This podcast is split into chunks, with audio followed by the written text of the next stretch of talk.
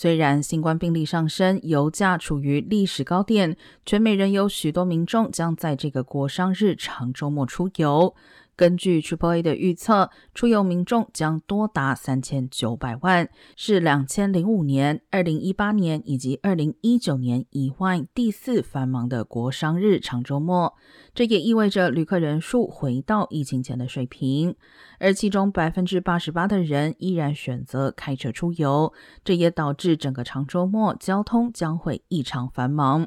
Triple A 预计，大洛杉矶地区在周五下午的交通流量恐怕会达到平常的两倍，提醒民众最好提早出门，以免堵在路上。光是南加州，预计就有三百一十万人会出门旅行。